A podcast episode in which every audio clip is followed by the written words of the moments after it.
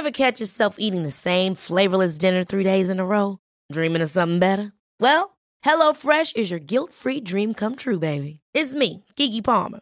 Let's wake up those taste buds with hot, juicy pecan-crusted chicken or garlic butter shrimp scampi. Mm. Hello Fresh. Stop dreaming of all the delicious possibilities and dig in at HelloFresh.com. Let's get this dinner party started. Hey, it's Ryan Reynolds, and I'm here with Keith, co star of my upcoming film, If, only in theaters, May 17th. Do you want to tell people the big news? All right, I'll do it. Sign up now and you'll get unlimited for $15 a month and six months of Paramount Plus Essential Plan on us. Mintmobile.com slash switch. Upfront payment of $45 equivalent to $15 per month. Unlimited over 40 gigabytes per month. Face lower speeds. Videos at 480p. Active Mint customers by 531.24 get six months of Paramount Plus Essential Plan. Auto renews after six months. Offer ends May 31st, 2024. Separate Paramount Plus registration required. Terms and conditions apply if rated PG. There's never been a faster or easier way to start your weight loss journey than with PlushCare. PlushCare accepts most insurance plans and gives you online access to board-certified physicians who can prescribe FDA-approved weight loss medications like Wegovy and Zepbound for those who qualify. Take charge of your health and speak with a board-certified physician about a weight loss plan that's right for you. Get started today at plushcare.com slash weight loss. That's plushcare.com slash weight loss. plushcare.com slash weight loss. Celebrate this July 4th with a special presentation of A Capitol Fourth. Join your host Vanessa Williams with performances from Sea to Shining Sea, starring Jimmy Buffett, Gladys Knight, Alan Jackson, Cynthia Erivo, Pentatonix, Renee Fleming, Train, Jennifer Nettles, Mickey Guyton, Jimmy Allen, Ali E. Cravalho, Laura Osnes, Ali Stroker, and the greatest live fireworks display in the USA. It's A Capitol Fourth, sponsored by the Boeing Company and American Airlines. Sunday, July 4th, 8 7 Central only on PBS.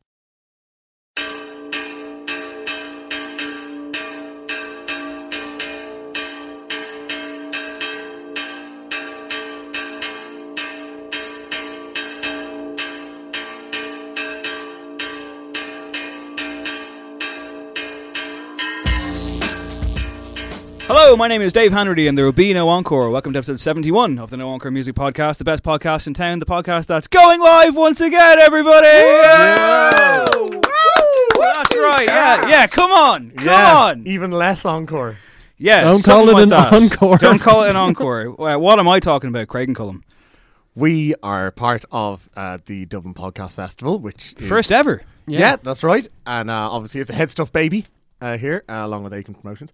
And we are going to be taking to the stage once again, but switching venue this time. That's correct. We rocked the Workman's to its very core last time, and now we're back. We're hitting Whelan's yeah. on Wexford Street, famous venue. About to get even more famous, infamous, Exactly, if yeah. you will, on Thursday, September 28th. Write that down. That's Thursday, September the 28th. No Encore Live 2. Call it the sequel, call it the return, call it whatever you want. The point is, we are back, and Yeah. we have a lineup. I was about to say we're bringing friends, Craig. Yeah, we're bring, bringing friends and one gutless and craven person. That's true. That's Um, true. Live bringing- performances on the night from. Yeah, from friend of the show, Daithí, uh, Elaine Mai, another friend of the show, and the wonderful Overhead the Albatross will be playing. Fabulous. Um, Delighted to get all three acts. I think they're all excellent. I'm looking forward to seeing what they can do. Uh, we go way back with Overhead the Albatross, Craig. As a matter of fact, you saw them many years ago. I saw them in the Workman's, which we blew the roof off, and now we can't play it anymore. Kasabian style, yeah, yes. very much so. There is no And roof there. I thought these are a very good band. It was one of those um like all weekend kind of new bands playing that you have to go to when you work for Hot Press and you're mm-hmm. standing there mm-hmm. alone and it's fair. And they were a highlight. So of a very boring weekend. and they have grown and grown and grown, and Yeah, they really have have. developed into one of the best bands in the country. Learning to Growl, the debut album that came out last year, was Choice Prize nominated. They really are an incredible live proposition, and if you've never seen Phenomenal. them, they're genuinely worth coming to just for them. But Daithí and Elaine Mai are also phenomenal. I'm very, very excited about this. I think it's going to be a special night. So that's Thursday, September the 28th, as part of the first ever Dublin Podcast Festival. No Encore Live 2. Tickets go on sale Monday. Uh, if you listen to this after Friday when we release it, they're on sale now. So get involved. It's going to be awesome. Yeah. What else do we have new from this week? Well, Dave has Hi. been reviewing the performance of one Harold Styles. That's correct. in now you, you might recall that when Harry Styles released his self-titled debut record, I didn't I wasn't very impressed and I didn't give it a lot of love on Yeah. this very podcast. So he has shown up in Christopher Nolan's war epic Dunkirk And Christopher Nolan's director I've got lots of issues with, as mm-hmm. you may or may Yeah. not know. Grievances. So Harry Styles shows up in this movie. He's got a fairly prominent role. As a matter of fact, Christopher Nolan claims that he did not know how famous he was when he cast Yeah, I heard that. which I find interesting. What? Yeah, that's right. He said that. Yeah, he had no idea. Okay. Seems Now, fishy. Styles fits in in terms of the aesthetic because he's clearly casting young British men who are kind of angular looking, good looking lads, and I guess to try and show you that you know, hey, look, it was just Greatest kids. generation. Yeah. It's just kids over there, man. So, what did I think of Harry Styles' performance in Dunkirk? What do you think I thought of Harry Styles? I'd say meh. I'd say you thought he was good. I thought he was very good. There you go. Yeah? Yeah, yeah. I thought he did a really good job. How so? How much of a part does he have? He we- has the most dialogue in the film. Really? I think. Yeah. Okay, this is not a 'cause. I mean, like, we were discussing this a couple of months ago, and I just said, like, I mean, I reckon he gets ten minutes of screen time, and about then three drowns lines or whatever. Yeah. Yeah. I mean, like, no spoilers. I'm not going to say what happens to him, but what I will say is he probably has the lion's share of the dialogue, but it's not a dialogue heavy film. As a matter of fact, the sound design is one of the reasons to go and see this film. I thought it was very good. War is loud. Well, I, I saw it in the And so is Hans IFI. Zimmer. This is the thing. I Yeah. saw it in the IFI in 70 millimeter, and I was at the back, sitting down the back, all cool as I like to do. And Throwing popcorn at everyone in front of you. so it starts right, and first scene, guys walking around the street, and next thing you know, there's a, the sound of a gunshot, and people fucking jumped, man. It is so loud. It's so loud. It's, it's more. It's more like a horror film, really, than, than a war Wow. film. Uh, it's got its problems. It's usual Christopher Nolan problems. He's not good with characters or dialogue or human beings because he never was and never will be. But as a spectacle and in scale and as a sensory experience, very impressed. Although I will say this, Hans Zimmer, let some fucking scenes breathe, please. Do you have beef with Hans Zimmer? I do again, yeah. I mean, like, I, I- I don't need when Kenneth Branagh is walking down a beach to hear. Like,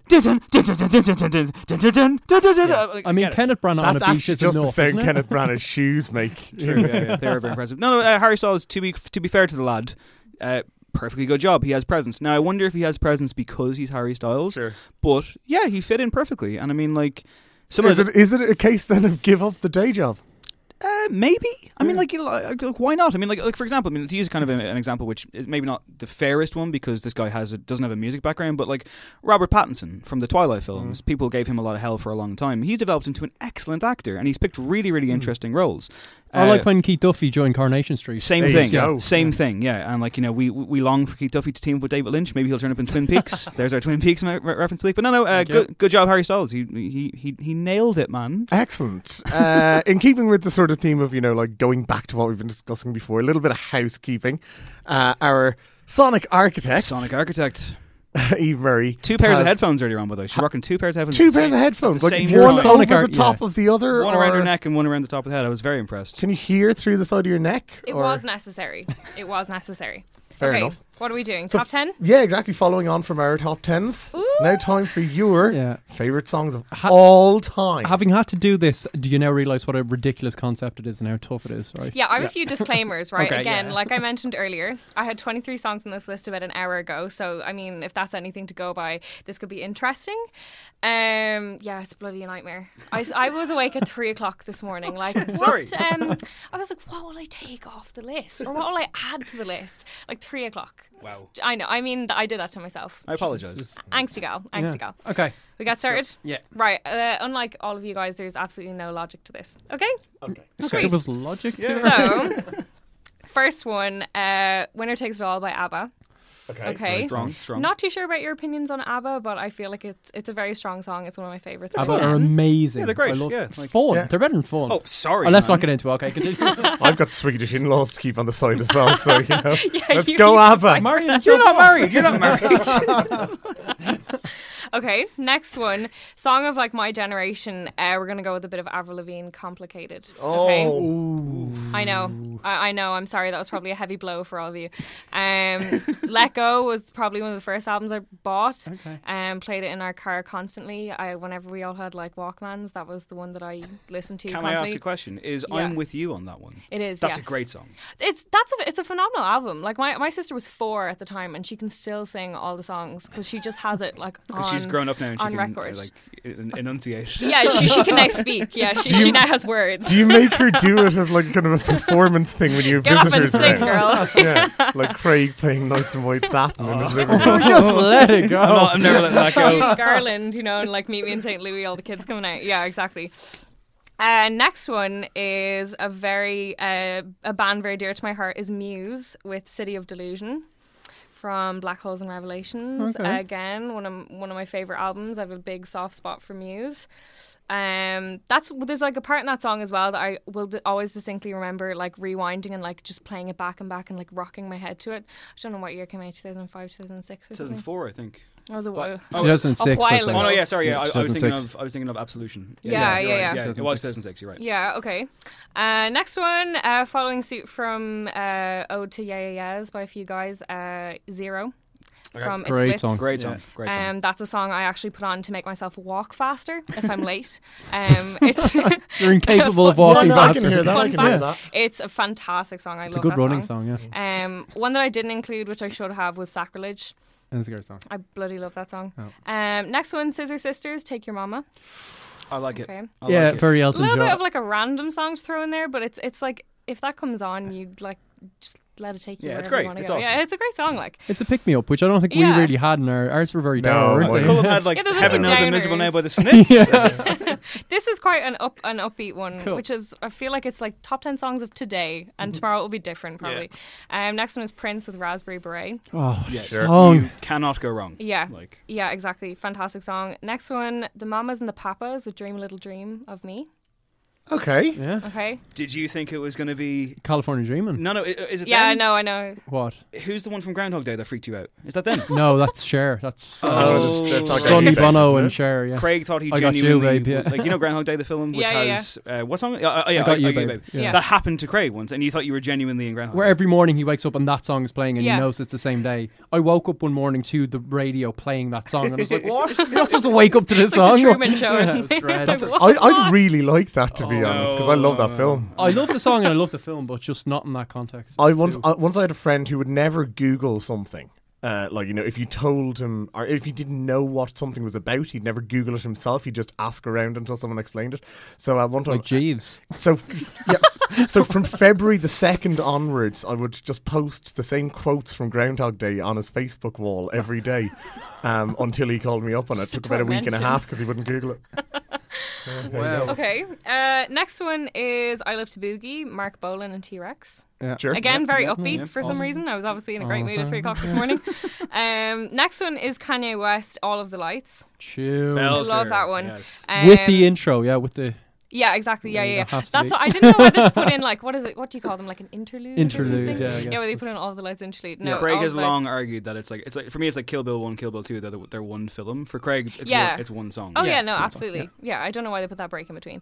Um, street lights again, like you mentioned, Streetlights. should have been put in there, so but I decided to stray from it a little bit. Um, and the last one is Sarah by Fleetwood Mac. Great song. Very good. Yeah. Love a bit, of, yeah, yeah. bit this of the is- Mac. This is a strong list. I love it. okay, there we go. Nice and upbeat. Awesome. Keep you fresh. Keep I you think funky. what we should do is we should combine all four into one Spotify playlist, and I'll put it out on the No Encore Twitter account. Yeah, let's do that. I'll do that Sounds like a plan. for next week sometime probably. All right. Awesome. Very Good good, job, Eve. Nice. Round of applause. Good work. That was good. That was good. I liked it a lot. All right, uh, let's quickly move on to the news uh, from this week, uh, which includes, yeah, a frighteningly frequent subject, frankly, uh, that we're discussing, which is Justin Bieber just being harassed um, to the point now that he's actually cut his tour short, basically. With 14 Um, dates to go, and this the Purpose World Tour has been running for quite some time. 18 and months, yeah. It feels like I saw. I, I, I went to the le- the Irish leg of this there, or the second Irish leg of it, really. Yeah, I was about to say. And you know, I've reported on the show already and how he was quite apathetic and he had his hands in his pockets. He look, he didn't want to be there. Ultimately, I still think he put in a decent shift, but Yeah. it was very clear, and it's been very clear for a long time now that this guy needs a break. Yeah. I mean, to be fair, I think if I remember correctly, he, he had his hands in his pockets and left stage early when he played in Oslo, like about two months in the eight, into the eighteen month tour. So I'm not sure if that was actually illustrative of anything in particular. But yeah, dude needs a break. Um, question is, do you think this is actually going to affect things in the long run to the point where people will say, you know, oh well, let's schedule shorter tours now? Because frankly, you get the feeling that the second he's back fighting fit, could well right be back on that treadmill again. He's such a yeah. You say treadmill. I was going to say conveyor belt. He's such a commodity, and acts of this nature really are. And they, there are massive undertakings with these tours, massive commitments, like so many masters to serve and bottom lines to meet, and therefore Uh, he kind of probably can't wrestle away from this. And I, I would imagine, I don't know, I'm just purely speculating here, but I, I gotta think that he tried to throw in the towel at least once before now, and was convinced to stay on. Again, I'm just completely like hypothesizing here. But like with 14 dates to go, I, I think it's fair. Some people have complained about this and kind of noted that like it's actually really unfair and like you know think of the crew and all that kind of stuff. But like ultimately, I feel like if you're a crew member on this tour, you probably know what you're getting in for. You're probably going to be compensated. You're a freelancer anyway. I would imagine you have another tour to go to. I think he's done the right thing here, and I think he sh- he like he should take a long break. I mean, I read an interview that he did with GQ magazine about a year and a half ago at this stage, in which he just came across like you know a slightly immature. Uh, clearly very exhausted Yeah, I 21 remember that 22 year old and i mean like it's a fascinating interview to read because some of it is funny and some of it is wistful and some of it is like jesus christ. And like you know think about where we were at that age uh, and we didn't have this massive herculean like presence. And this is a guy who can never have a private day. Yeah, and like just the kind of machinations of such a humongous tour. I mean, in an industry where the records aren't selling like they were, everything is about the live show, and when you're committed to this absolute like monster of a thing for such a long period of your life, it must be like it must just like be hanging over you constantly. And even like the language he's been using when he's talking about like kind of apologizing for cancelling the shows, he's saying, "I'm sorry for anyone who feels disappointed or betrayed. It's not in my heart or anything. It's just like very heavy language, and he understands how serious the fans take him, and his every kind of minuscule action. So, um, but there's been a, actually a nice tweet from John Mayer who kind of said, when someone pulls remaining dates of a tour, it means they would have done real damage to themselves if they kept going. We've lost so many great artists lately. I give Justin a thumbs up for realizing it was time to call it.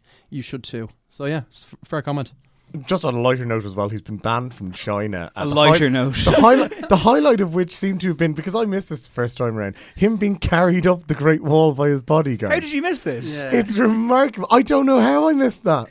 I don't know how, but yeah, it's incredible. I know. uh, China have come out and said that like they're doing this in order to maintain order in the Chinese market and purify the Chinese performance environment. Uh, we hope that as Justin Bieber matures, he can continue to improve his own words and actions and truly become a singer beloved by the public. Yeah, 'cause so it's not yeah, happened right so he's yet. like badly behaved, but you know, in fairness, he's not illegally occupying Tibet, so he's one up on the Chinese. well not yet Not anyway i mean he's, he's taking this time off who knows what he's going to get up to What else have we got? Uh, it's not the big one, but uh, the nominations for the Mercuries are in.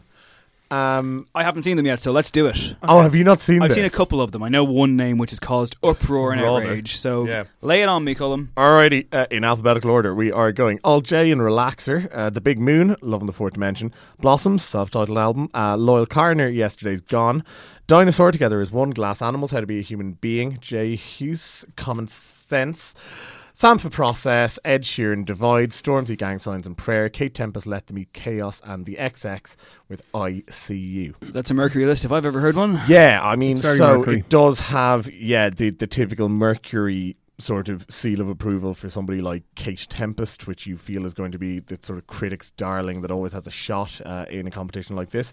Uh, Stormzy, uh, looking to follow in the footsteps of Skepta from last year, and yeah, of course, Ed Sheeran. Okay, before we get to Ed Sheeran, can I just say, like, looking at this list now, I've seen some people kind of like today be like, "Oh, I haven't heard of half of these names." This to me looks like a very Mercury list. Like, like there's nothing here that really shocks me apart from maybe Ed Sheeran, but we'll get to that in a second. I was watching, I was flicking through like you know a music channel today, a pop music channel, right? Music. And I found myself going, I don't know who any of these people are. Oh God, like yeah. I was like, what the fuck? And like, not only that, but like the only name that I recognized when it came up on the screen was Ella Eyre. Uh, uh, Jesus, Dave. and we still remember why as well. Well, let's not discuss. oh that no no air. no!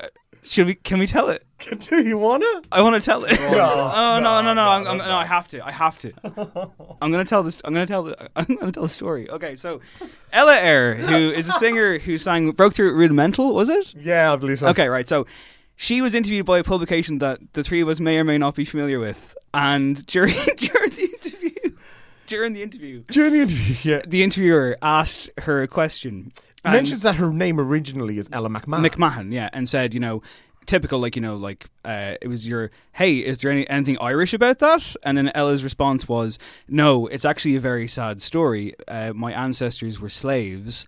And McMahon was the name of like the plantation owner or whatever. So yeah, pretty sad story. Full stop. End of quote. Next line in the interview that was published and made it to print and made it to the shelves was, "Thankfully, the only thing Ella is a slave to is rhythm." I know. It, Wrap I- up the show. Wrap up the show. I can't. Laminate the internet. That's as good as it's going to get, folks. Laminate the internet. Uh, Eve's jaw dropped, which, which, to be fair, is the reaction that Oh, I I, get. I, I remember first reading it and just turning around kind of in slow was like the motion. Kennedy being like, assassination. Has anybody else seen this? Like, It is astonishing. Absolutely astonishing. But to go back to my earlier point, there are so many massive modern pop names that I'm like, don't know who you are. Like we talked about like last week, I hadn't heard Despacito. yeah. So oh, with- come on, mate. With this list, to be fair, I think I know most of these people here. I don't know why Blossoms are on it. That was one of the most like snooze, Nah. snooze records of the year. Big Moon's a bit boring as well. Big Moon's a bit boring. Let's get to the big one, shall we? Should Ed Sheeran be on this list? it? N- Well, no. But what are they trying to do? With the people who have picked it. Like, do you know what I mean? It's because they, clearly can't think this is one of the best albums of the year. Yeah, you see, I mean, that's the thing. Like, I'd have no problem with Ed Sheeran making this list if he had made one of the 12 best albums. It's just a feeling that it's definitely not there on merit. Yeah. So why? Is it shock value? Do they think, oh, we can't ignore it because it's like so, you know, zeitgeisty or whatever? Yeah. It's like, Is it to get like more sort of young people who typically don't care about the Mercury's to invest? But the Mercury is meant to be like kind of a fairly hoity-toity thing anyway. Isn't yeah, it? Like, kind it's of not- it's- prestigious and yeah. It I'm- just um, seems weird. yeah, the argument kind of across the pond every year seems to be that it should be about giving artists a bit of a boost, a bit more of a profile. So maybe the thinking is, well, if you've got Ed's name there, it'll be talked about a bit more. He's not going to win it, but I don't. You don't know. I mean, it's it's a kind of panel of I think twelve industry heads. This year it has Jamie Cullum on it. Maybe he's a big Ed Sheeran fan. That might make sense. I don't know. Um, but of the other ones, who do we? who Who's going to win? reckon? Yeah, who's going to win? Uh, I mean, per- personally, I like you know a few of these albums here in particular. Uh, I thought the XX's album was very good. I really liked the Glass Animals record from last year. Stormzy, of course, released a good LP. For me, it's probably Sampha. yeah. It feels like the sort of album that would win the Mercury Prize. And an, A very an good outside, album. and an outside shout for K Tempest as well. It's really not my thing, if I'm perfectly honest. But I can also see that record being something that I would really get behind. I think Sampha will win, and I think don't rule out Loyle Carner. yeah, Yeah, yeah. Don't Sure. rule out Stormzy either, because I mean, like it's a success story, Mhm. and the narrative of that could very well thrust him to this kind of pedestal, and Yep. it w- wouldn't be undeserved. But I reckon it's between those three for sure. Craig, Yeah, I, I think I think Sampha Stormzy, as you guys said. Um, but yeah, just the list in general doesn't really inspire me. But it's the Mercury. I mean, you say that we kind of say that every year, really. Yeah, we're waiting Um, for the Ivor Novellos to come around again. well, what I would say is this: everyone on that list is damn lucky that the Script haven't released their new album yet, because it would just be an open and shut case if Freedom Child had been released before Which its I yeah. planned September issue. Sorry, Craig. I initially was like, wasn't that the name that Russell Brand's character in Forgetting Sarah Marshall, like his album, but it was actually African, African Child, Yeah. yeah, by, uh, by Aldous Snow. So. Yeah, like we always bemoan the fact that after we record, something big tends to happen in the music world. We woke up on Friday morning uh, with sore heads in, in a couple of cases to discover that the script had done an interview. Yeah. And it's quite the tale. I mean, we can't talk all about it because it's quite a long read, but my God, where do you start with this? mental. Let's start with the headline. Musicians aren't standing up over terrorism. Where the hell is Bono? Jay Z? Beyonce? um, so they've been talking in Newsweek, and um, basically, oh God, I, I, but, like we've selected highlights here. I mean, guitarist Mark Sheehan um, tells Newsweek musicians aren't standing up enough. They did stand up together at the Ariana Grande concert. Um, then Danny cuts in that that was basically the first show of support where musicians kind of got behind the anti-terrorism cause. Where the hell is Bono? Where's Jay Z? Where's Beyonce? Terrorism has become the new norm, says Sheehan. And they kind of go on to this big, like, we have a record that will combat this. I mean, it's very Brian McFadden calling it ISIS for a scrap in a ball alley, isn't it, at this stage? Like, I mean, it's kind of like, really? Is this, is this really the way to go? I mean, if you look at the lyrics of some of these things, I mean, They've got a song called "The Divided States of America," Dave. it makes you think, doesn't it? Doesn't it? It's like, yeah, it's like that, that Democracy band that Sebastian Bach did for that supergroup show all those years ago. oh my god, that was amazing. So Danny O'Donoghue says of uh, the the title track, it came from Mark's side, like passing the blame there. Uh, his seven year old, his seven year old came up to him one day and asked, "Dad, what's terrorism?" Now I'm just gonna, I'm gonna. what's terrorism? I'm putting, it, I'm putting it out there. That's bollocks, man. Do you ever see people on Twitter who go, "My five year old said to me last night, uh, what is Boris Johnson playing at?" This and, and no, we, no, no, they No. didn't. You're, you're you're lying for fucking attention and for social Do media. you reckon fame. that's a lie? It seems to be. What? I don't think that's. Daddy, a lie. what's terrorism? Yeah. He's probably still trying to eat Lego, like so. You know, So, seven. At seven. so I don't know what kids are like, Greg. he says that's not a fucking easy thing to answer, no matter how old you are. So the track "Freedom Child" addresses Just read the lyrics, and the need for harmony with lyrics such as, and I quote. Put a flower in the top of a gun. Put confetti in an atomic bomb. It's time for change. We've seen enough. Instead of war, we're declaring love. Oh my god. Yeah, I, that's absolutely mental. Hug a terrorist today.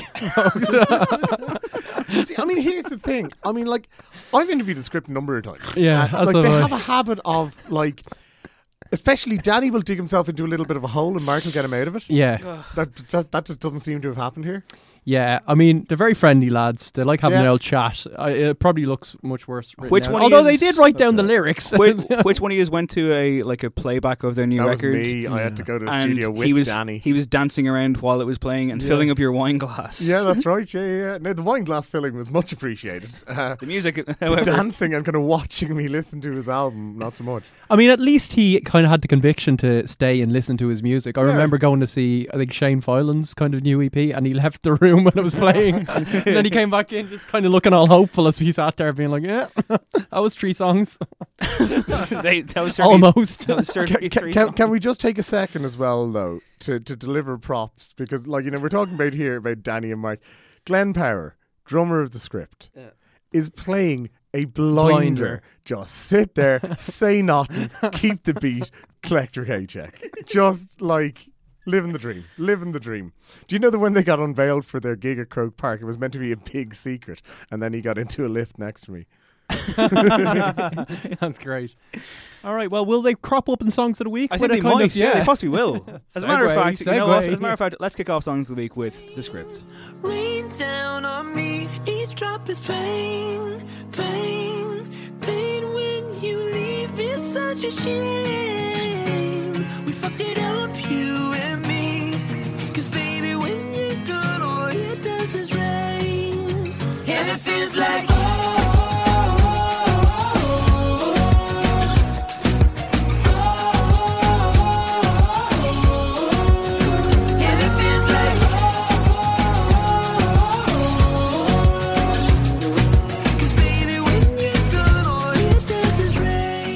Okay, that song is called Rain. And Not about terrorism. in the words of Krusty the Clown, what the hell was that? It's quite disappointing, isn't it? I mean, like, yeah, I had high hopes. Like, well, no, I mean, I'll say this for That's the code script. line. Yeah, you're right. That is a code line song. And like the script, not my thing to be fair, but like they can write a successful radio single. This mm. does not sound like one. Well, I kind of had the opposite. Like I, I didn't love it, but I thought, okay, I can see what it's doing. It's doing again that tropicalia thing a bit. I mean, it reminded me of slightly better pop songs in terms of the ver- like the verse melody is very kind of um aha or something. And I, th- what I liked most about it was it sounds like at any second a rapper's going to arrive to deliver a verse that was just like copied and pasted into it, and that doesn't happen. Yeah. Will That's what I am I'm- stayed at home on That's this my one. favorite thing about it. That's But- refreshing for sure. Yeah, there's not a lot going on here, is there? Especially trailing off the back of this interview. I was waiting for some kind of, you know, revolution, mate, and it's just Not for the first single. it's just kind of a tropicalia pop song yeah. with not much going on. Yeah, not even a particularly good one either. No, although you know it's racking up the millions on YouTube. I was curious to see if their Yeah. fan base was still massive. It turns out it is. There's yeah, also- it's, it's insane. It's al- so global. They're you also see. around almost they are ten the years. ultimate at this come to Brazil band. Like, Are they? oh yeah, big time. okay. Yeah. But hang on, they're around almost ten years. Yeah, right about that. I think The Man Who. Can't Be Moved came out in 2008, I think. Yeah, I can remember hearing it in Italy that year, even so. like, it was and- already going a big global at that stage. And prior to that, I mean, they were writing for other people, and they were already kind of in the industry. And Yeah. this, in fairness, sounds like a song that maybe uh, even uh, like a bigger star could probably you know have a hit with. It's Mm. it's perfectly well composed.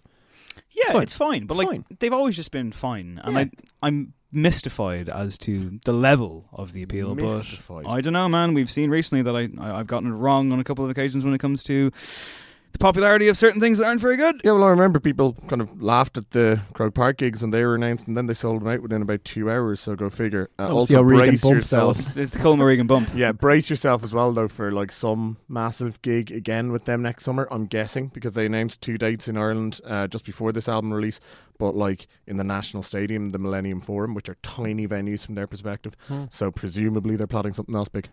Okay. Inside source there. Jesus. Let's have something completely different.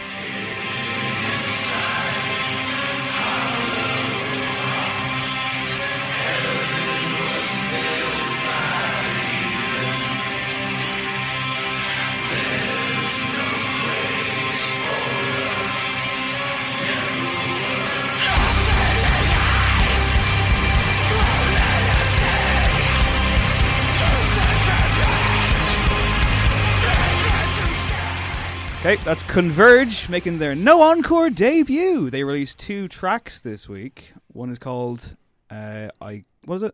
I feel your pain. It's not called that. Is it not? I got it wrong. It's close to that. It's I uh, can tell you about. Pain. I can tell you about I can pain, tell you about or pain, something like that. I don't know. It's the short one. I'm calling it the short, slightly louder one. And the other track is called Eve, named in honor of our sonic architect Eve. what did we think? I loved it. Did you? No, of course I didn't, Dave. It sounds like people whose mothers didn't hug them enough as children. Um, no, I That's mean, the support band. Look, this is never going to be my thing. I, I will say this much. Um, there's a genuine urgency and conviction and energy to this that would belie a band that are kind of 25 years plus on the go. okay. I still didn't like it, but I'll give them that. yeah, I mean, the, first track it was kind of short, sharp. I very much like how it kind of breaks down at the end and it just properly goes for it. Um, Eve really worked for me because I think with Converge, like I don't really know a lot of their stuff, but and that w- it wouldn't be my genre, but they always kind of give you something to hang on to, like in, within the song. And I think it has that. Like there, there's a kind of motif running throughout it that you're kind of. It kept me on board. Um, uh, like all the sludginess and all the kind of. I do feel like to fully enjoy it, I would probably need to be on a hardcore like course of anabolic steroids for a bit. But that's just per- my personal chemistry. Yeah, yeah. There, I, yeah. Actually, actually, I agree there. Though there, there was enough, especially in terms of like the rhythms.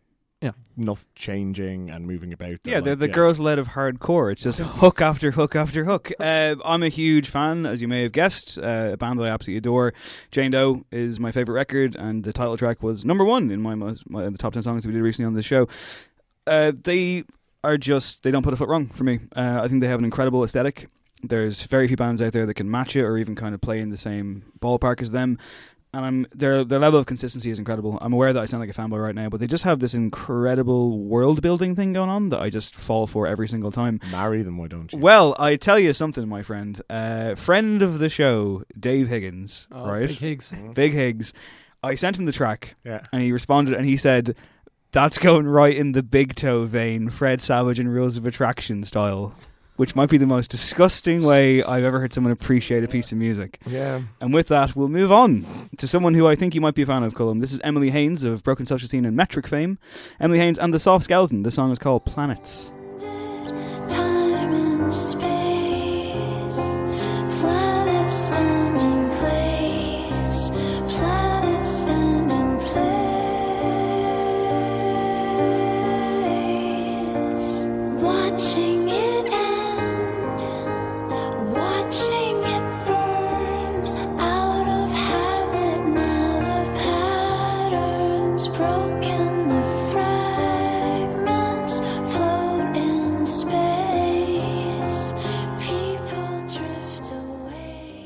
Okay, did I guess that one right? Are you a fan?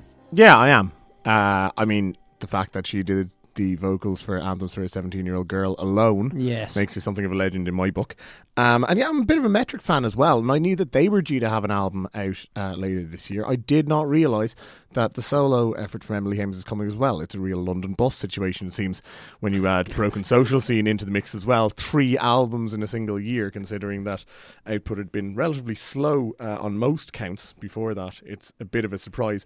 Uh, I quite like this. Uh, the first cut from the album was Fatal Gift, and it was just a kind of a one girl and a, and a piano effort. There's the layered vocals on this kind of give it, I suppose, that dreamy effect, almost kind of like shoegaze or trip hop sort of vocals or something like that. Um, and yeah, I really enjoyed it. Yeah, I think it's great. I think it's really kind of like melancholic and very patient with itself. There's a serious command here. It's that kind of thing of like you can you can read like a paragraph, you can like hear a piece of music, and like to one person might be like, "Well, that was really grim and very dark," but I kind of got like you know I like to try and go for the hope angle where I can, and I got it with this. Yeah. I quite like the video as well of her kind of milling around uh, what appears to be like a swimming pool locker room with like a baseball bat or Yeah. something. Craig, Yeah, no, it's very pleasant. It's it's nice. Uh, kind of drifted by a bit for me. I mean, compared to the first single, I just I thought that built to a conclusion. Um, had a bit more of a payoff, but yeah, this is. And again, like I I say this every week at this point, but I feel like this will sit really well within the context of a greater kind of work. Yeah. Um, but as you know, everything she does, it's it's always up to a standard. Um, and so it's very nice. Yeah, every little thing she does is magic, you might say. I might, I'll, I won't. Very well. Uh, also in my top 10 songs of all time, the band Wolf Parade Canada's finest. They're back as well, out of nowhere. The song is called Valley Boy.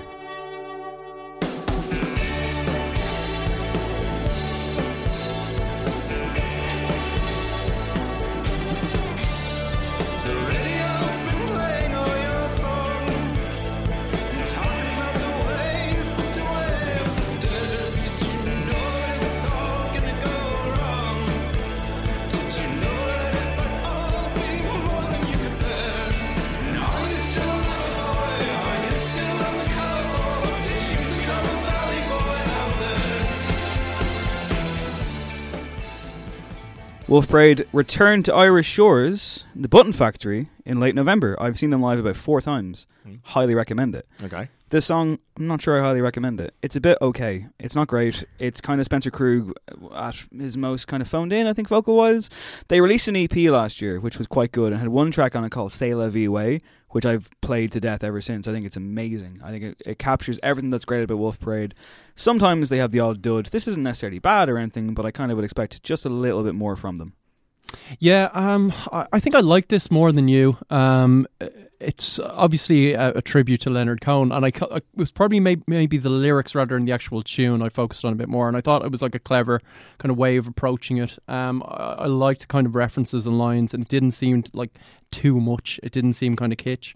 Um, it was just kind of it's a bit of an idea that we saw a lot on Twitter, which just had everyone's eyes rolling, where it was just like, "Oh, Leonard Cohen decided now's the time to, you know, drift off this mortal coil because of he- the world's gone to hell in a handcart." But yeah, that was especially because wasn't it? Everyone said like, "Oh, he saw Donald Trump get Yeah, elected, exactly. and he thought, I'll have enough of that." And it's like, well, he actually died before that, mate. They just didn't tell. Him. Yeah, anyone. so He's it's spirited away. it's a bit of that, but it actually the writing is clever enough that it gets away with it. Um, I, it is a kind of Krug by numbers track. It's a bit kind of bouncy. It's a bit mannered.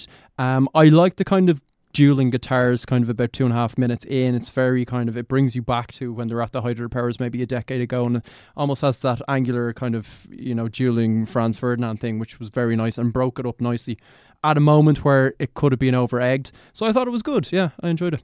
I quite enjoyed it as well. Actually, I do agree though that it like it's not reinvention by any means, and it's probably not the best stuff they're ever going to do. It has to feel to me a bit like dipping your toes in the water, kind of like easing into a comeback, so to speak. Yeah. But, but, But th- they were kind of doing that with the EP though, weren't they? They So this yeah, is the worry. yeah, like, a yeah. strange thing. I mean, there there is a record coming, I believe, and as a matter of fact, I saw them Body and Soul last year, and at one point at the end of one of the songs, some guy like in the front row went, "You still got it," and like um, Dan Boeckner, the guitarist, he like he went, "Still got it, huh?"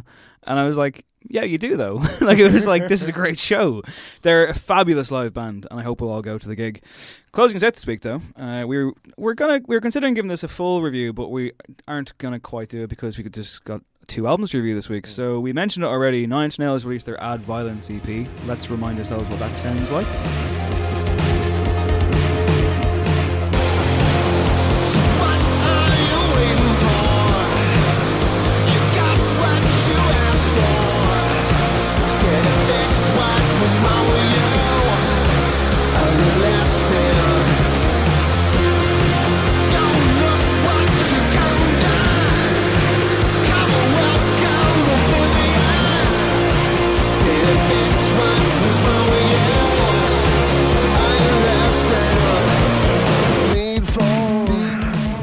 So uh, given that there was so much music to listen to, we kind of uh, deferred this one to me. Hmm. Which I mean, let's be honest, should it really have been me reviewing the Nine Inch Nails EP? Well, you were going to insist on doing it anyway, Dave. But like, I, I just feel like you're not going to get like a, like if I had taken it on, you'd just shout over me. So I will do that. You're not going to get like a revelatory turn here. I think it's really good. Aw. is there anything you didn't like? not a about it? weak song. Uh, the Lovers isn't great, is The it? Lovers is no, it works for me, but I will say like it, it's it's kind of got that weird like it's a bit out of place in a way. And then again, you could say that less than the single is not quite indicative of what's to follow. But yeah, I mean, I, I think it's really impressive. I'm not going to waste too much time talking about this. I, I I really like how there's a track called "This Must Be the Place," and I think that's his tribute to Bowie. He hasn't said that it is, but I feel like it is. It kind of has callbacks to some of Bowie's more kind of experimental stuff, but also he has the line where he says, "I thought we'd have more time," which is what Reznor wrote in the eulogy that he wrote for mm. Bowie when he kind of finally broke his silence on it.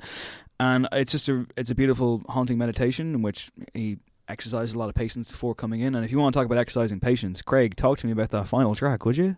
It's a bit like what the fuck, isn't it? Well, explain what happens. in in If, fucking. if you can. yeah. okay, no, can you explain it Because it's like, yeah. It's, So the track is called "The Background World," which I think Yeah. is top tier Nine Inch Nails. And essentially, after about four minutes or so of Reznor kind of doing this very elegant, I would say, uh, vocal line over kind of a building song, he effectively lets it play out, and then for about seven minutes decides to completely fuck with the audience and have this loop come in. yeah.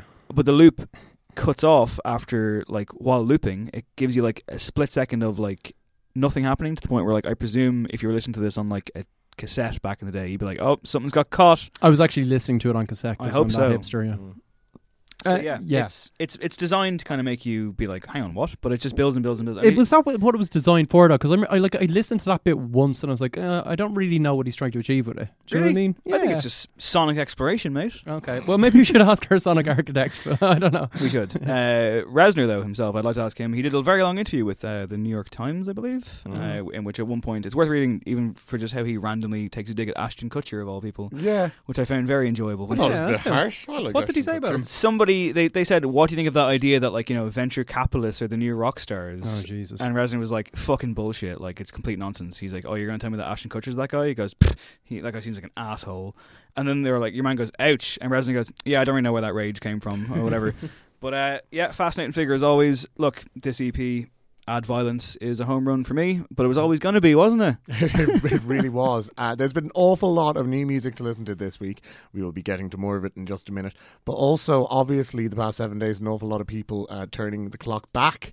Uh, to over 15 years ago and hybrid theory. We were on air last week and recording when news of Chester Bennington's uh, death broke. That is why, if you listen to last week's show, the last seven minutes are us just kind of feeling our way through it. Yeah, we were very kind of discombobulated, and I mean, like, it was difficult to know how to react in the moment. Mm. I mean, since then, uh, I've written a piece for Drowned in Sound. If anybody wants to go and read that about kind of Chester Bennington and Linkin Park and my relationship to them, my relationship to hybrid theory in particular, and it seems an awful lot of people in our social circle and beyond have kind of expressed their own grief and their own kind of connection to that record. It, it, I think in a lot of cases, a lot of people didn't quite realize just how many people got involved with it. So, in the wake of this, our old friend Joe Panama, who was actually a guest on the very first episode of No Encore. 70 episodes ago. Yep, feels longer. it does feel longer. And his buddy Glenn Fitzpatrick came up with a really good idea. And their idea was to have one of those sing along social nights out in Fibber McGee's, but it's since spawned and grown legs. With all proceeds going to Pieta House, which is a very good cause indeed. We caught up with Joe and Glenn ahead of this momentous night, and this is what that sounded like. Delighted to be joined by Joe Panama and Glenn Fitzpatrick, who have come up with a great idea in the wake of the tragedy of last week. What is it? Glenn, you can do this one. uh, I suppose in a really straightforward terms, uh, anybody who's familiar with the sing along social, uh, I suppose format of an event that's taken off a little bit in Dublin over the last little while. Um, just really in the wake of that, just sort of thought it might be an idea to, to do it with hybrid theory, given the the volume of the, the tributes that we're pouring out. Um, and I, I think myself and Joe had, had sort of posted something on Facebook in and around the same time. Uh, so I just dropped him a line just to sort of run it by him to see if he thought this be a runner. And I think in the confines of getting hundred people into the room, we thought it's it's way more than way more way more doable than you know something massive. And you know we could probably keep it relatively confined to our own social circles, and you know it'd be a quick grant for, for a really worthy worthy cause. And that was that really that was we were sort of away in the hack when we decided it'd be you know a relatively achievable thing. But I don't think we expected the scale, I suppose, of the response we got from from ordinary punters. Yeah, yeah I was going to say keeping it within your social circle didn't quite work. No, we were. I mean, we had we had initially booked um, the basement of Fibbers, and Fibbers were really generous, and they gave us the room. And uh, we thought, oh, maybe it's too big. Maybe that many people aren't going to show up. And then all hell broke loose. um, the Facebook event page has been fun. Um, we've been working our way through it, and basically, yeah. But just just to go back over the idea of it, the idea of it is we're going to have a bunch of people looking like about 300 people in a room singing along to Hybrid Theory and um, just I hope everyone's like as loud as possible about it because it's actually funny a friend of ours came to us and asked uh, if we wanted to hand out lyric sheets which is a fine idea but I think everyone going is gonna know every Yeah, word probably a bit redundant. by heart you know and it, it, it's looking like most of the people in the event page who have tickets are like die-hard Linkin Park fans and really really want to go and pay their respects and I mean, the volume of posts looking for a bigger room is testament to how many fans that Yeah. Chester had and how many fans Linkin Park have in, in, in Ireland.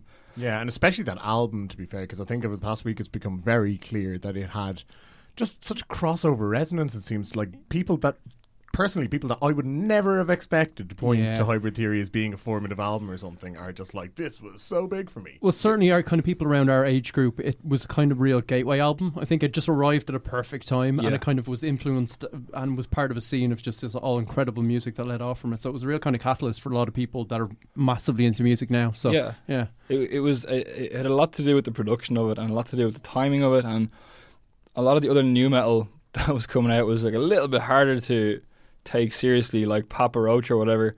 And be then dissing the Yeah, you leave Papa Roach out of this, man. sorry, sorry. Um, Real roachers in this room. but I, I've been roaches. just made it up. I just made it Aren't up. you- Jacoby aren't you- Shaddix is a saint. Run with it. Wouldn't you be Baba Roaches? Oh, Sir, like- okay. Let's not do this. Okay, fair enough. uh, but yeah, I mean, since since Chester's death, I've been obviously listening to the record a bit more, and it's almost taken on a new life. It definitely has. Like the lyrics mean a Hmm. lot more. If reading them now when I'm 28 and not 12, and yeah, I know. Like it's like uh, it, it was super angsty and it was like super emotional, and it was and they they were kind of you know slagged for that. But the guy's talking about child abuse and addiction. Yeah. Like he can be as angsty as angsty as he wants to be. Absolutely, yeah. And like in the statement that Linkin Park released in the wake of his death, I mean, they kind of said like you were always incredibly upfront about your demons, and that was one of the reasons why people loved you because there was no, it wasn't about subtext. It was about this is me and this is how I do it, and like there was such, it, you're very, it's very wary. I'm very wary about like projecting too much in the wake of something like this, but at the same time, what you saw was what you got, and what you heard was what you got. This was a ferocious voice screaming, like looking for catharsis and like doing it like nobody else, and it didn't feel like he was out to posture or try and like you know fake connect with you for album sales or whatever. It seemed like a genuine, genuine connection. Um, so with regards to the, the show, we should clarify this point that if you're going, and you know it's ticket only, so Yeah. you know be aware of that for, Yeah. for, for listeners. And it's it's not a band performance. Uh, Yeah. have you had to clarify that a few times? Um, no. Uh, well, once or twice. Uh, a friend of mine ran a, a, a Paramore tribute night before in Fibbers, and it was the same thing. It was like a DJ playing Paramore tunes, and people arrived expecting a Paramore cover band. We are not a Linkin Park cover band. We're going to be playing the record from the record that I own on a turntable through a PA. nice. If that isn't what you thought you bought your ticket for, you can get a refund. There are more people looking for tickets, I think. Um, but yeah, it's it's mostly just going to be a nostalgia trip for a lot of us. Um, and yeah, yeah, no band. Definitely. But catharsis, I think, as you say, catharsis would be order of the, the night, you know, and sort of if you got into Linkin Park when you were younger and you see Chester, you know, screaming his heart out, you're almost behind him in a way because you knew it was it was uh, cathartic for him, and you're almost sort of encouraging me, go on, go on, lad, do it, like. yeah. Uh, and I think on the night itself, it'll it'll be not only a good tribute, but um, you know, everybody has their own things going on in, in, in the background. And uh, I mean, personally, I get too distracted doing things like mindfulness and meditation. But you know, a good bit of hybrid theory sort of seems like a good a good little bit of a, a way of blowing off some steam as well. Definitely great Absolutely, group therapy. And uh, all proceeds go to Pieta House, of course. Yeah. So if you aren't going but would like to donate, uh, they do excellent, excellent work. I myself am currently actually availing of their services. They're very, very important people. They do great work. So if you want to donate, uh, how can they do that? So at the moment, we haven't got a page set up specifically to donate apart from my personal PayPal, but you can go onto our event page, and if you want to donate to them, you can contact us directly through the event page. Um, if there's enough interest, we might set up some other way of doing it. But yeah, Pieta have been amazing. Um, they've been really supportive of, of what we're doing. Um, like even Pieta in New York have got in touch with us. Um, Actually, Warner Music have been great. Wow. Um, Warner Music contacted us, and they've been doing a lot of poster design for us. Um, like if we have a change, the event they'll like have it done in a second, and it's it's there. And they're donating stuff for a raffle, so hopefully we're going to be able to raise some more money um, by raffling off a lot of Linkin Park stuff. It's like Linkin Park CDs and possibly some vinyl. Um, actually, no, there's definitely some vinyl. So um, yeah, it's it's just the support from people, like you said, people who you never would have thought.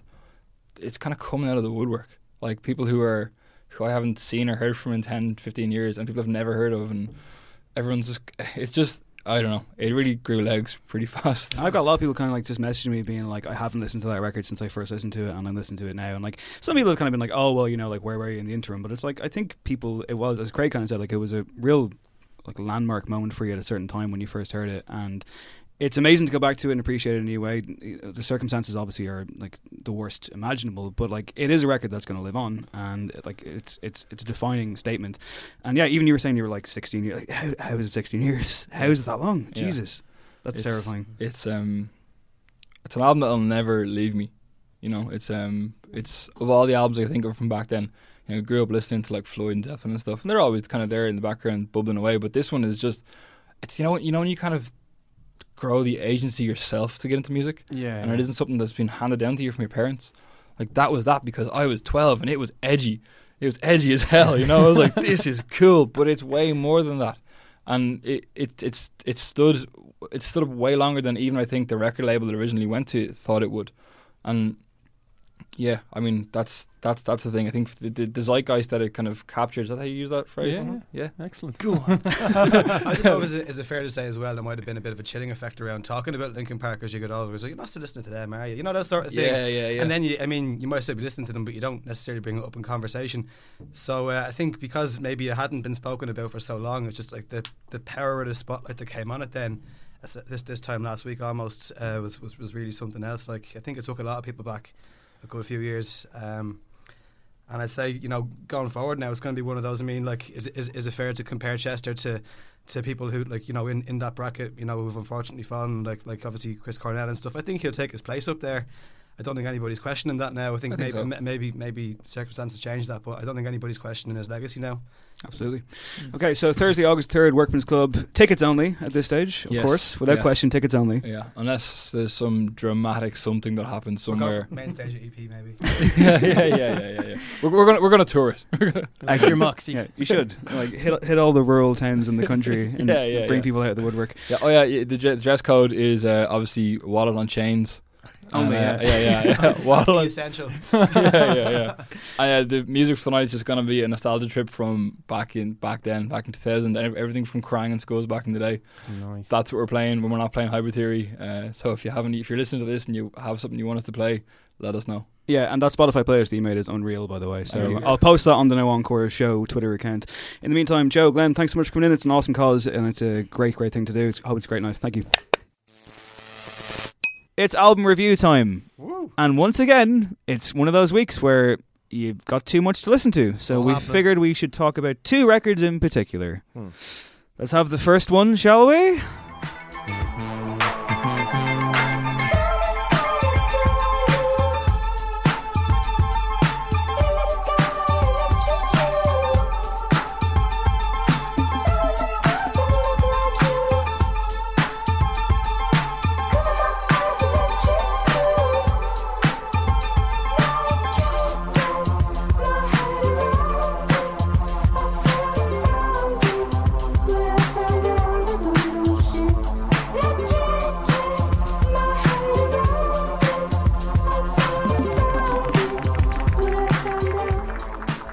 So that is Electric Blue from Arcade Fire's new record, Everything Now. Now, some people have asked me, they've said to me, Dave, why on No Encore and on Twitter as well have you been bashing Arcade Fire with such relish? And what I would say is, I'm not sure that I have, but what I want to kind of point out as a preface here is that Arcade Fire were a band that were a big deal for me at one point. I thought Yep. the first record was phenomenal. Mhm. thought the second record was very, very good, if not quite living up to the hype I'm totally with you so far. but I kind of fell out of love with them at that point. And I always found Hmm. them as individuals to be quite cold. I didn't really kind of go with their vibe. The suburbs didn't really do anything for me. Reflector did less than that. Yeah. But I still wanted them to be good and come good again because, you know, kind of a heritage act in your own kind of making. You know, we talk about like hybrid theory with Linkin Park, it was the same. I was like, I hope that they come back to greatness at some point. So, you know, I went into everything now with an open mind and I went into the singles with an open mind. All that said, this is the worst album of the year. Yeah, you know what? I mean, can can I just jump in there because I happen to feel pretty much the exact same way as you uh, the whole way along that career. Phenomenal first album, great second album, while not quite as good. Then it started tailing off, and this is probably the nadir uh, as far as Arcade Fire. I can't get over just how bad this is. This is the Like I'm shocked. This is the thing. Is it? Are you that shocked in the context of it being Arcade Fire? That's the Like, point. if this was brought out as like Mystery Jets album, would you call it the worst record? of No, the but year? this this is the point. And like and, and for an example, I put up on Twitter like today, I went everything now is the worst album of the Mm. year, and I saw like a fellow journalist kind of put up a thing being like, oh, but, like why are people racing to say this and like that's so over the top and it's a bit hipster or whatever. I would like to think that it's taken as read that when I say everything now is the worst record of the year, I'm not comparing it to Ed Sheeran because I expect quality. It's the worst album of the year from a band that I would expect to make a good record. Yeah, no, I, That's I, kind of my like. So like- it's not the worst album of the year. No, I mean, but it's like- semantics. No, no, but but, but- yeah, but like some He's just causing controversy on Twitter again. No, no, no, no, no, no, Having been Oh. buried, buried in a Facebook Live video by an 18-year-old from Laois the other day. what? We don't know I how old this. she is. you, What don't, was you, you don't. You don't need to bring this Just up. fi- picture this being interviewed in the states sake. and announcing a gig, and Yeah. the com- like comment on the video just like, "I hope Hanratty got his ticket." It's the moxie of the girl to, to not even use your full name. It- It's the thing that Are I'm they just going to keep referring to you for like the rest of their career? career? Like, Presumably, yeah. And look, I'll give credit where it's due. It was a good burn. Yeah, They're still good. terrible, and I hope they'll snap out of it. But Nonetheless, uh, I think it should go without saying that. I like, but, but like someone in their bedroom is going to make the worst album of the year. But like, Yeah. this is a high-profile release, and we we take albums seriously on this show. Mm-hmm. And I took this album serious enough to listen to it, and I think it's the worst album of the year. Yeah, I mean, Don't at me. definitely in terms of expectation, this feels like a massive, massive, massive, massive letdown uh, for a band that's capable of making some really good albums. Uh, this is not one, and it's far from it. And I think it's the level to which it feels disconnected from what they've done before and from really what you even think they kind of conceived this album to be. It sounds a bit like, I don't know, kind of, you know, an out of date newspaper columnist kind of trying to find something modern to write about Sure, yeah. and ending up like, you know, culturally appraising like the dancing hot dog or something like that. Yeah. You know, it's just like, what are you actually doing here? I think the whole marketing campaign around this album, um, which has been much discussed, where they've essentially, I mean, they've they pulled a lot of stunts. Uh, they're quite the japesters these days, um, and a lot of it has been around kind of consumerism and the state of the media.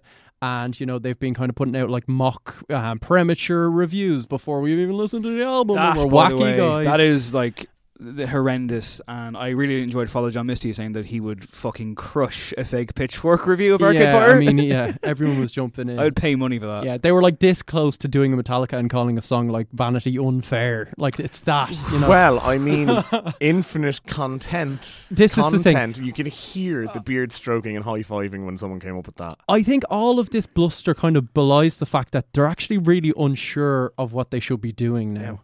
Um, certainly sonically, and we're now kind of at a situation where bands feel like to kind of evolve, they have to put down their guitars and go a bit synthy or go a bit disco. And Arcade Fire like feel like that they they're kind of obliged to become talking heads when they can't do it well at all. Hey, remember songs like Crown of Love? Yeah. Where are they gone? Yeah. What the hell is this? Um, there was a, there's a really good Village Voice article um, where the the kind of crux of it is, and were my feelings after listening to it a couple of times and just kind of summed up it really perfectly. It was just like the problem with Arcade Fire is they can't dance, and so essentially the thing is, sure, it's fine if you want to go disco. But Arcade Fire as a band, and particularly Win Butler, have this kind of very puritanical streak. Um, lyrically he's very he's using the kind of accusatory you it's a dylan thing where he's talking down to the audience so he's talking about consumerism and stuff but it's always like oh you're wasting your life you're doing all this blah blah blah he's hectoring to this kind of like disco beat Yeah. they're not fun at all and Yeah. they never will be That that's another thing, yeah. And I think to so be honest, long, suckers. to be honest, I think that goes all the way back to their first album, and perhaps even before it. When you think of their live performances, was that they kind of built themselves up or got built up as this really intense, Yeah. really sort of all-consuming, powerful act. And for me, they sound like they're sort of wearing that as a bit of a millstone now. That they end up, you know, to borrow, borrow Arrested Development's phrase, like, you know, they go Pete Rose and go in face first to everything they do, when actually taking your time and considering building a disco album Yeah. or something along those lines. I mean, I, I wouldn't want them to do that, let me clarify. But It'll be better than this. I mean, like this is terrible. You mentioned uh, like infinite content earlier on. Again, probably the worst song of the year. That's Oh, just it's um, just che- irritating. chemistry before Which it which one? even though? Infinite content, But- infinite yeah. content. So We're they- infinitely content. Are you so- taking the fucking piss? But then are you you- 15? Are you my mate's band back when I was in school? Are you actually fucking kidding me, Win Butler? Five or six albums in? What the hell They happened? do sound Well, like in they're fairness, taking there are only four albums in, so maybe next time. No, no, it's This- five this is the fifth album. it? Is it? Yeah, Yeah. this is the fifth album. Funeral Oh, Neon fi- oh, Bible. they should know Suburbs. better then, for God's sake. yeah. Yeah. Now I this. forgot about Bloody Reflector.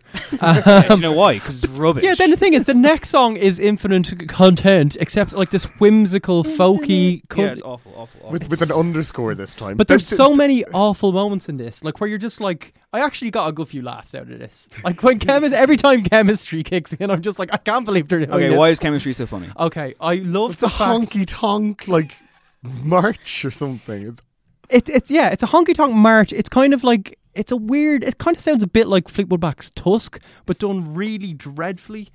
It's I I don't know. It's got these weird horns going on that are just like trampling over your soul forever. It's dreadful. A cr- creature comfort. Awful. We've talked about it before. But Every time, every time Regine sings on Creature Comfort, I want to claw my fucking ears off. yeah, and you and the like, lyrics are so bad. It's, it's, it's, it's like, Win, I know what you're trying to do, mate, but my God. the assisted suicide stuff is you awful. have got this so wrong Yeah, to a disco beat. talks about To, like, this mad people synth. putting on the first record as they're going to kill themselves. It's just like, what are you trying and to? he's basically saying that like a fan told him this or something, I and I'm like, if this is if this is a true story, number one, kind of irresponsible. If it isn't, what are you actually doing? Yeah. Like, what the fuck is th- this? No, this record's appalling, and I mean, on. like, it's when he starts rapping on Signs of Life, he does a kind of Debbie Harry on Rapture, except terrible. Where he's like, it sounds more like a hoedown. It's like, grab your pana, dose you know. okay. So look, let's try and find a couple of positives. Electric Blue is all right. yeah. It's kind of a good showcase. Put for, your money on me. I think is actually a very good song. Put your money. Uh, Put your money is good, but also and we don't it- deserve love's fine. Put Your Money on Me has a kind of a crawling bass synth thing going on, Yeah. which th- is stolen directly from like a track off Hotline Miami 2. Okay. Well, I And think I, he- can't imagine that Arcade Fire are big Hotline Miami 2 fans, but No. it's in there. But I, I think even like lyrically, at least it's a bit more kind of personal to him, and it's just not cringy. At least you can get through it. Like there, there is an occasional hook in here, but frankly, even when there is, it seems to be buried either beneath weird instrumentation on top of it, or Look for them in a couple of years to go, "Ha, did y'all like our joke album that we put Yeah, out? Like everything now is like as you say, it's got a nice melody. People have compared it to ABBA and stuff. Yeah. But then at the Which end, it- one? There's they- three of them. Then No, at the end, they end in this weird kind of call and response thing. It's like the Hothouse Flowers or something. they just ruin everything on this record. Don't you just Hothouse Flowers, man? They were discussed on the Revisit podcast, which comes out every couple of weeks as part of the No Encore show. yeah, great logo on that. As the way. regards, yeah, you, you, you've been killing the logo game. You- Your design is better than their design for this, for this record, for their marketing, for everything. I found this to be a sonic nightmare, and Craig has a rule. Craig has a rule when it comes to reviewing records. in his rule is, Got to be five listens. I barely, barely made it five listens, and I'm not even kidding. And I don't mind admitting that because I found this torture. This was like that PJ Harvey album last year, in that I just found myself. Also, by the way, so where I live, right, there's like a, a, a band rehearsal space a few Oh, doors yeah. down, right? So the other night I'm like trying to listen to the Arcade Fire record, the most busiest clown show of an Arcade Fire record that they've yet to do. Uh, and a few doors down, some horrendous math rock band start blaring out, and I was like, oh, "My head's gonna explode." I was like, "This is how I go. My head's gonna cut into like Matthew Lillard and Twin Peaks, and that's the end of me." Spoiler for episode eleven of Twin Peaks. But like the the crux of like what they're trying to get at with this album is what we talked about U two recently, and what U two were doing in 1997 with pop. Like this is not, and this is another reason why they sound so pompous because this you're not like unveiling any great truths. You're not like speaking truth to power. You're just talking now to people about like consumerism is bad. It's just like. Did you just re- read it like Naomi Klein book or something? Yeah, It's so I, sixth grade. I just remembered how much I hate putting your money on me as well. By the way, So I- really? so I keep looking at this track. I think it's okay. That's being like, the one thing you'd salvage out of wreckage. I think. really. Yeah. I think it's fine, but it's also I, I think if it was on any other record, you'd be like, "Well, that's a bit weak." And a bit Maybe it's the fact that by the time I get to track eleven, I'm just really losing patience with this That's album. probably part of it as well. But I feel like you know it stood out because it was like a simple song. They Sure. actually wrote a simple fucking song and didn't throw everything out. They didn't, they didn't throw a bassoon at it. yeah. Fuck this record, two out of ten. Uh, I will go slightly stronger than that, but not a lot. Uh, four. Yeah, it's a four for me. Yeah. We also this week uh, lent our ears to Lana Del Rey. Uh, we've heard one or two of the singles from Lust for Life already.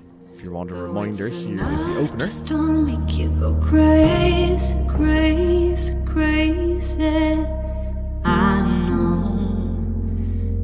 Love just don't make you go crazy, crazy, crazy.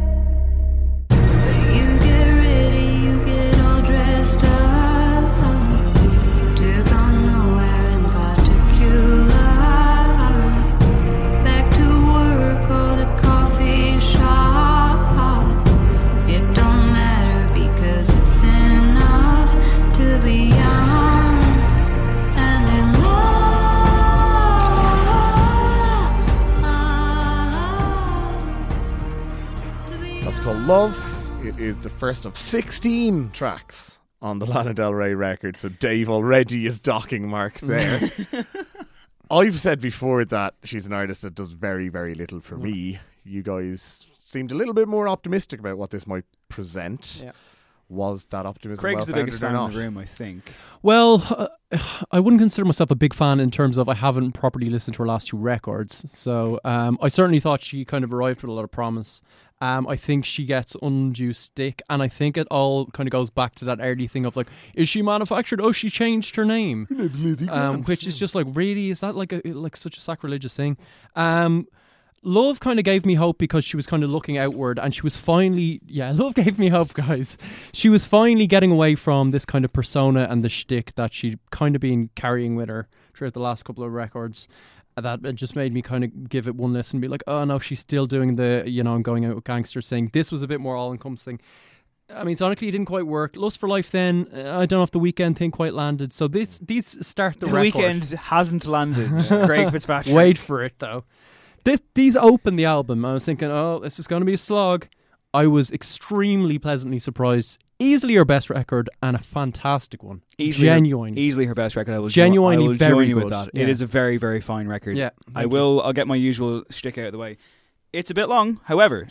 Can I really criticize this record for being so epic in scope and having pretty much the same runtime as Father John Misty's Pure Comedy when Pure Comedy is probably my record of the year? I can't really do that. That'd be very hypocritical of me because it kind of has a similar degree of wanting you to tune into it and maybe not caring if you don't. Uh, again, I would have a lot of reservations when it comes to Lana Del Rey, but she's kind of managed to chip away at those with this one. I think this is a fucking great album. This is, yeah. It's interesting that you mention uh, the idea of it kind of inviting you to listen, but maybe not being too bothered if you don't, because I didn't like this record. However, I, I also wasn't really pushed towards, you know, hating it or having any sort of disdain towards it in any way, because it's so comfortably just over there. Doing its own thing. It's so unobtrusive that I can't imagine anybody being, you know, truly bothered by it. However, I must say, I felt it was samey. I felt it was uninteresting. I think it just slipped into its same rhythm from the first track onwards, pretty much. And frankly, the only thing that broke it were some underwhelming uh, guest spots along the way, uh, including one from Sean Lennon, which is. Or you don't like that song. It's fucking great. I mean, I this whole album, this whole album, I'm let's talk. Come on, real talk. Yeah. let's go. this whole record, I am confused by whether it is being self-aware and ironic or being wildly cringeworthy. okay. It opens with the line like, you know, what is it, all you crazy kids with your vintage music or something like that. And you're just like, all right, you're Lana Del Rey. Like you you plucked straight from fucking 1950s Hollywood like. it's all very knowing. Like That- finally, it's like Yeah. yeah. That song "Love" is great. I, I know you said the first It- two ones it- didn't it- quite work for you. I, I still think they're strong songs. Yeah, I think I think Love is probably maybe my favorite song on the album. Uh, I pointed out the other day to Dave that she rhymes summer and bummer in two consecutive tracks. Now hold on, and you think she doesn't like get the joke when she's like got a song called Summer Bummer? Like she like But she, but, featuring ASAP Rocky Yeah, but and that's the worst Playboi point Carti. of the but she album, also she I also fucking references and like I say, she rhymes summer and bummer and white Mustang as well. And God knows what that track's doing there. It's nonsense. Um, yeah, I don't know. I mean, Stevie Nicks. I was hoping for something more. I guess it's it's not that bad, Sure. but that's beautiful people, beautiful problems. Yeah, A lot It of felt, these I, I felt as though Stevie Nicks was kind of being dragged down to Lana Del Rey's level in think- terms of her delivery. I think dragged is, is an interesting term to use because this is a record that pushes and pulls quite a bit. A lot of these songs are long. A lot of these songs are like very broad in their scope, and they're meant to be these kind of mini cinematic epics. That's kind of always been her purview, I suppose. But yeah, this is one of the rare occasions when I thought that she managed to make it sustain for an entire record. Although, to be fair, one song opens with Spanish guitar that made me want to run for the hills. Oh, you love a bit of Spanish guitar. I hate Spanish guitar, man. It's the worst. Um, Let's talk about 13 Beaches and how it might be the best song she's ever written. I think it's fucking incredible. I mean, there's better song, much better songs on this, but it's a great song. Yeah. It's fantastic. Yeah. Name a better song on the record than this. Um, God Bless America is fantastic. It's Mm. really, really kind of like subtly brilliant. I think it's a bit droney. Oh my god, that is Daithí the O'Droney. po- Actually, that run, that run almost to the end. A heroin, I can take or leave. I think There's heroin's great. Um, yeah, but, but yeah, no, I, I really don't. Okay, but your main kind of point there, Cullen, was about how long it is and how little change there is throughout. And that's what I was actually going to say about the difference between this and Father John Misty's pure comedy. For me, while there's maybe four songs I adore on that, it was very samey over the course. It didn't switch it up whatsoever. And somehow with this, which I'm still trying to figure out, because it's so stripped back and it is generally just kind of trap like drums, some synths, the odd bit of guitar, but there's not much instrumentation going on. She actually does mix it up enough for me. Um, and I think it's because, unlike Father John Misty, where the melodies weren't that inspired, she's actually doing stuff vocally enough to carry the rhythms as well and just shift tone enough. And I was I was shocked myself that this didn't feel like such a drag. It Okay. really didn't to me. Um, we- we're, we're clearly just seeing, seeing this in two completely different ways, aren't we? Yeah. I, like, and I didn't. It's funny when you mention Father John Misty. Like, I feel as though like his cultural references always feel like you know quite organic. He does it very well. He kind of rolls them into what he's Hmm. talking about. Whereas here, I felt as though like they sounded just kind of tacked on. Sounded like they were sort of you know afterthoughts, basically. Same with you know Father John Misty, for instance, like telling that story of his childhood when he was choking listening to the Fleetwood Mac song, wasn't it? yeah. Um, and, and and then compare it to, like I said, that song with Sean Lennon, where she's talking about singing with Sean Lennon while singing with Sean Lennon, and you're like, like I guess this is you breaking the fourth wall or something. I thought that was a nice kind But of it- almost yeah. triumphant moment of like this album actually means something. Like this feels like a statement. I was thought like, so oh, too, shit, yeah, yeah, she's finally felt that, yeah. realizing or kind of what she was going for. Yeah, this And- felt less about alienation and being cool, and rather than like you know, kind I of. think I just hate Lana Del Rey, do I? I Is- don't is- is know. that what we're Hey, look, you know. I, I, I've got fucking. I still think video games ain't great, even though Craig will. I love that song. There we go on Maybe I'm cue. holding Um, it against her that she made me stand in the rain to review her electric picnic last well, year. you know, to be fair, you know, you do like to carry a grudge, but I just think I think it's very good. I would I would do a Craig on it, and I would I'd edit it a little bit. I'd take a couple out. You know, I, I mean, ASAP Rocky shouldn't be on this, especially He's- twice. Yeah, two songs in a Oh, row. Fucking just arrives and you're like, go away, mate.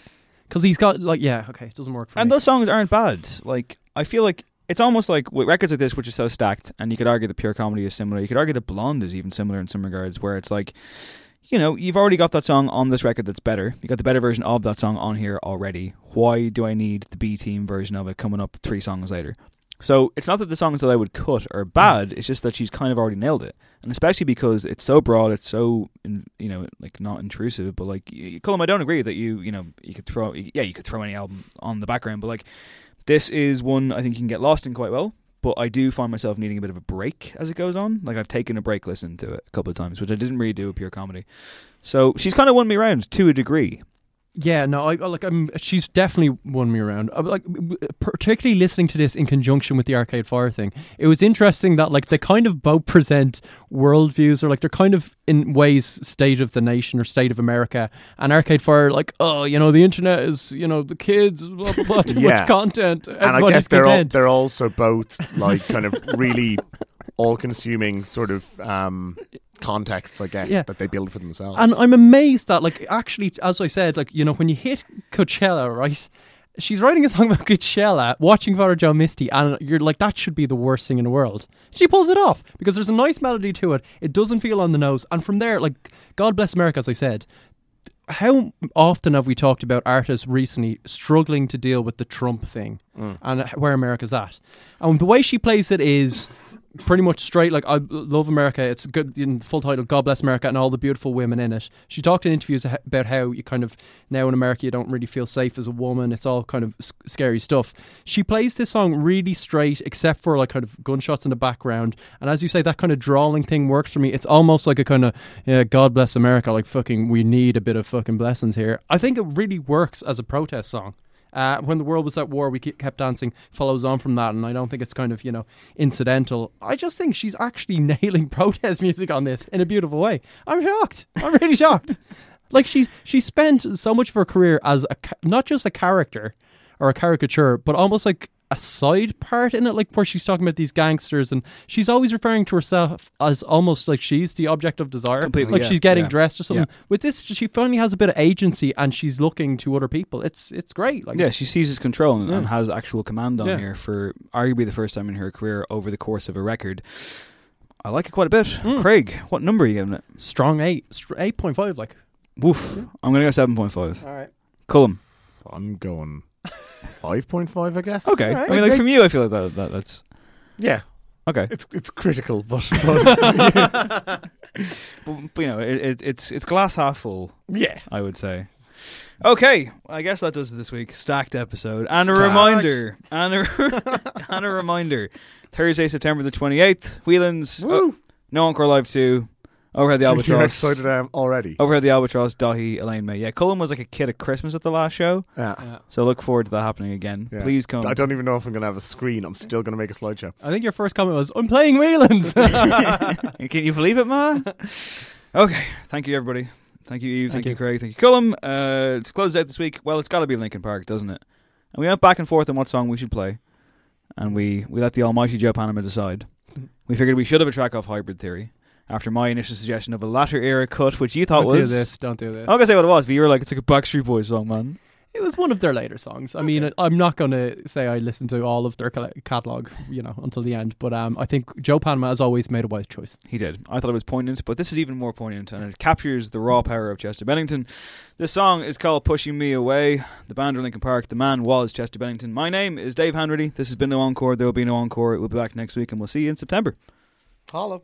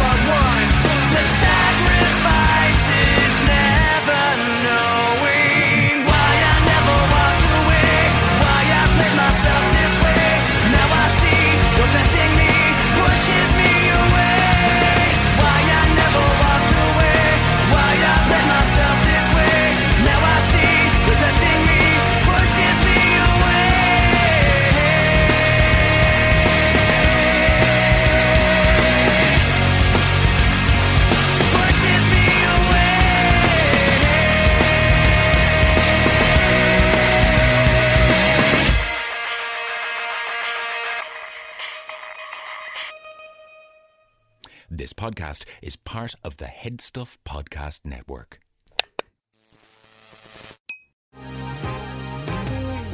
The been thinking about McDonald's all day. Can't get it off my mind. I can already taste it. Ooh, got my mind on my mouth and my mouth ready for some Mickey D's deal.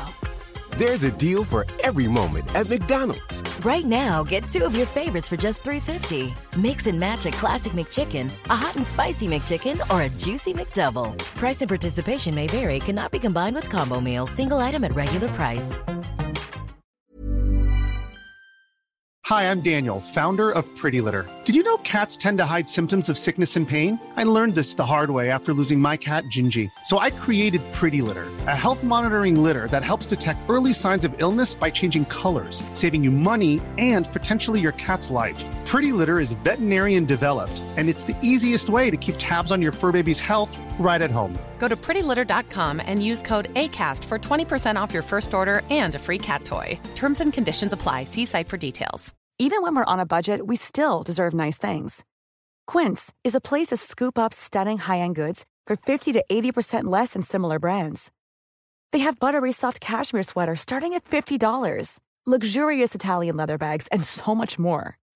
Plus, Quince only works with factories that use safe, ethical, and responsible manufacturing. Get the high-end goods you'll love without the high price tag with Quince. Go to quince.com slash style for free shipping and 365-day returns. Imagine the softest sheets you've ever felt. Now imagine them getting even softer over time. That's what you'll feel with Boll and Branch's organic cotton sheets. In a recent customer survey, 96% replied that Boll and Branch sheets get softer with every wash. Start getting your best night's sleep in these sheets that get softer and softer for years to come. Try their sheets with a 30-night guarantee. Plus, get 15% off your first order at bollandbranch.com. Code BUTTERY. Exclusions apply. See site for details.